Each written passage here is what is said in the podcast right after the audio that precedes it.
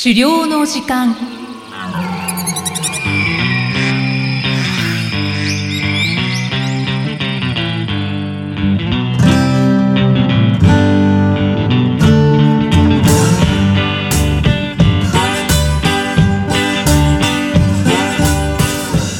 こんにちは、漁師の藤井久人です。こんにちは、進行役の生きみえです。この番組では狩猟に関する様々なトピックをお話ししています。藤井さん、今回もよろしくお願いします。よろしくお願いします。さて、本編に行く前に、今回はですね、嬉しいレビューが届きましたので、はい。ご紹介させていただきます。はい。はい、Apple Podcast にレビューが書かれておりました。漁師デビュー前さんから、いつも楽しみにしています。時々、貯めた時は一気に農作業中とかに聞けるのがいいですね。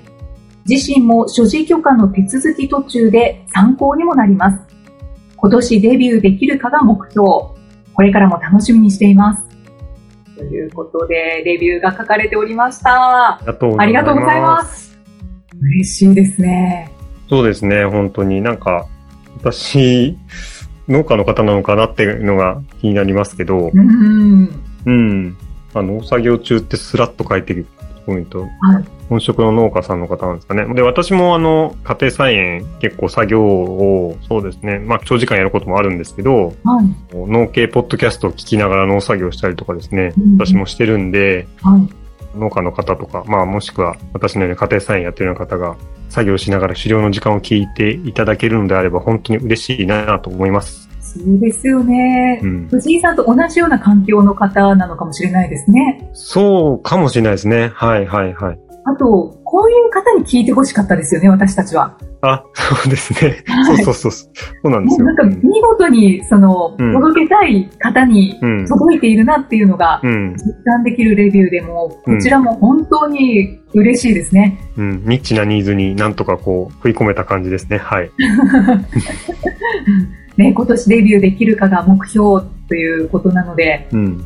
ぜひ頑張っていただきたいですが、そうですね。本当ねまあ、番組聞いていただければ、いろんなところ分かることも多いと思いますので、まあ、そこだけで全部を理解するってのは難しいかもしれないんですけど、はい。あの、それを取っかかりにご自身で調べていただいたりとかっていうことが少しでも楽になるんであればはい。嬉しいなと思うんで、ぜひ引き続きご視聴お願いしたいなと思います。はい。よろしくお願いいたします。よろしくお願いしますありがとうございました。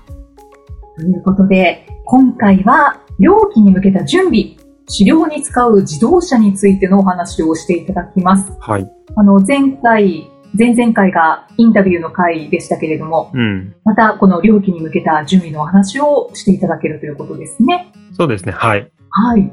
まあ、あまり狩猟の道具として自動車っていうとちょっとなかなかピンとこないかもしれないんですけども、うん、はい。うん。まあ私も、あの、漁師としてこう活動できるように少しずつこう準備をしてきていますが、はい。実はこのなかなか手をつけられなかった、まあかつ重要な道具がですね、車なんですよね。うん。で、乗用車としては、あの、1台ハッチバックタイプのワゴン車を持っているんですけれども、はい。あの、これだと狩猟をですね、共にするにはちょっと条件としては厳しい車でして、もう、荷物は置けそうですけどね。うん、どういうところが厳しいんでしょうか？二つあって、一つはまず荷台の問題なんですよね。はい。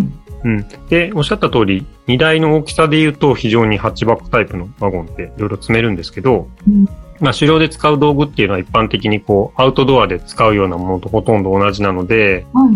で使ってるうちに汚れますし、うん、あの、座席部分には、まあ、置かないようにしたいですけど、うん、確かにそうですね。うん。で、ハッチバックワゴンはトランクがあるので、その点では、こう、積む場所としては良いんですが、はい。狩猟ではですね、道具以外にも、はい。捕獲した動物を積むっていうことも想定しておく必要がありまして、あそうですね。うん。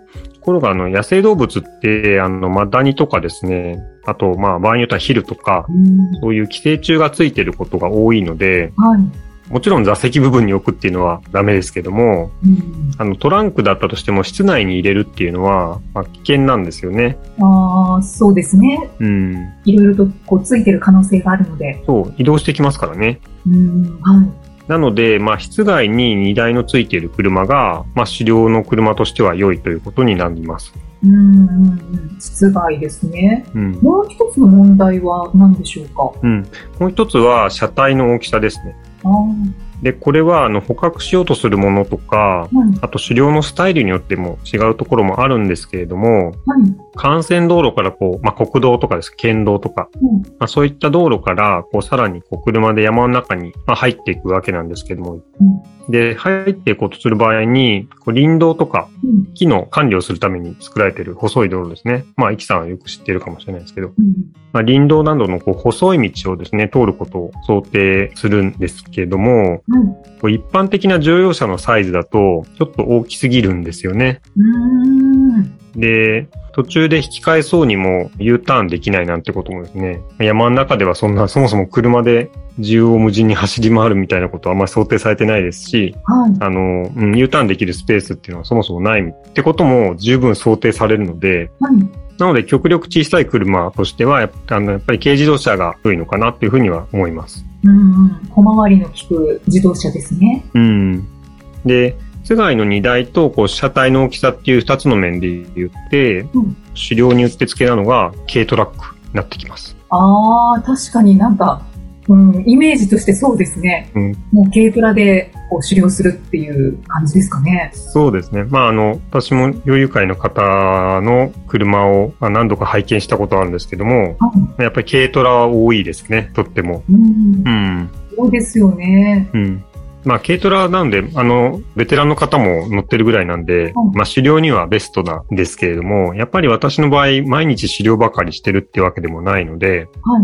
まあ、他の用途にもちょっと使えた方がいいんですけども、座席がやっぱり軽トラックだと2つしかないですし、はい。まあ、普段使いの用途にあんまり適さないっていうのは正直なところなんですよね。うーん、まあ、そうですねう。ん。狩猟用としてうん持っておいた方がいいかもしれないですね。そうですね。なんかでもそれ専用ってなっちゃうと使い勝手もなかなか悪いですし、うん。まあ日常生活の中だと、私はあの子供の送り迎えとかをよく車でするんですけれども、はい。まあ見た目としてこう軽トラックで送り迎えするっていうのはですね、うん。ちょっとさすがに受け入れられないって子供からも結構厳しい意見をもらいまして、うーん、まあうん確かにそうかもしれないですね。うん。なんかこう山に行った帰りとかに、はい。僕は迎えに行くとかですね、まあそういうことってやれたら便利じゃないですか、生活として。はい。はい。ちょっとそういうことも考えて、はい。子供とも話してたんですけど、まあちょっとそれは無理だよと言われてしまったんで、まあ結果としてですね、はい。あの、ダイハツが出しているはい。ハイゼットデッキ版という車を選ぶことにしました。おー、どんな車なんでしょううん。まあ、軽バンの形、軽バンってあの、あれですね、軽自動車のバン型のちっちゃいはい箱型の車。うんうん。で、その形なんですけども、はい。ハッチバックになってる荷台の部分のとこはですね、はい。ハッチバックになってなくて、軽バンの形をベースにしながらも、はい。荷台だけがトラックのように室外になってるっていう、ちょっと変わった形の車なんですよね。今手元にうん写真があるんですけど、これ藤井さんがつけてくれたうん。資料なんですけど、面白い形してますね。面白いでしょ。あんまり見かけない車ですよね。そうですね。うん。だからその軽トラだと荷台部分がすごく広いですけど、うん。もう荷台部分が半分室内になっているみたいなうん。感じですかね。そうそうそう。そうなんです、そうなんです。うんなので、まあこれだと、まあ獲物も置けるし、うんで、まあパッと見軽トラにはあんま見えないので、あ、軽トラには見えないですね。ねですよね。はい。なのでまあ、普段使いとしても、まあ良さげだなっていうこともあってですね。うんよく見つけましたね。うん、なんかその、私もブログとかで、はい。狩猟で使う車って何がいいだろうみたいな記事を書かれてる方のいろいろ調べて、まあもちろん軽トラがね、一番おすすめなんでしょうけど、はい。私みたいに、いや、軽トラそれだけのために持つっていうのはちょっと現実的じゃないかなっていう時に、まあ、こういう選択もあるよっていう話をちょっと見かけまして、うーんうん、これだったら確かにいいかもと思ってうんうん。確かに。選んだんですけど、はいうん。あとね、この車もう一つメリットがあって、はい。ホーム座席があるんですよね。あの写真見ていただくと。そうですよね。うん、4人乗りなんですよ、基本的には。はい。あの、軽トラックだとさっき言った通り、運転席と助手席だけしか、前に2つしかないので、うん。その場合ですね、あの、室内に、こう、猟銃を置くスペースっていうのは取りにくいんですよね。ああ、室内にはそうですね、うん室外になっちゃいますかね。うん。ちょっと室外に領事を置くってやっぱり危ないですし、うんあと、まあ、現実雨とか降ったりすると、やっぱり銃が傷んじゃうんで、はい。できるだけ室内に置きたいっていうのがまあ基本だと思ってるんですけど、うんあの、軽トラの場合、座席の後ろに置けるような場合もあるんですけど、はい。やっぱスペースとしてはすごく小さいですし、うんで、これだと後部座席が丸々人が乗れる分スペースあるので、はい。あの、ザック類とか、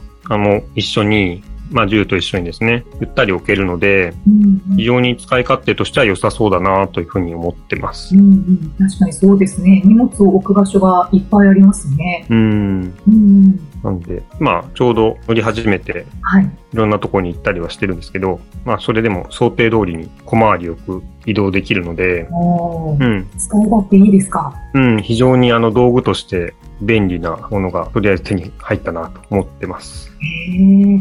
ちょっと狩猟のための車を考えていらっしゃる方は参考にしていただけるといいですね。そうですね。はい。うんうん。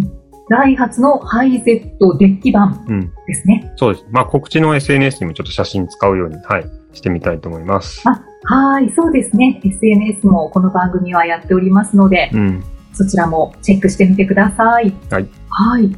そしてこの番組では狩猟に関するご質問や番組へのご感想をお待ちしています。メッセージはエピソードの説明文に記載の URL からお寄せください。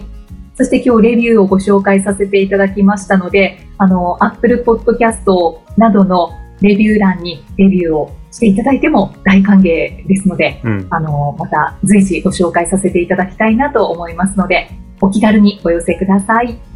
今回も藤井さんありがとうございました。ありがとうございました。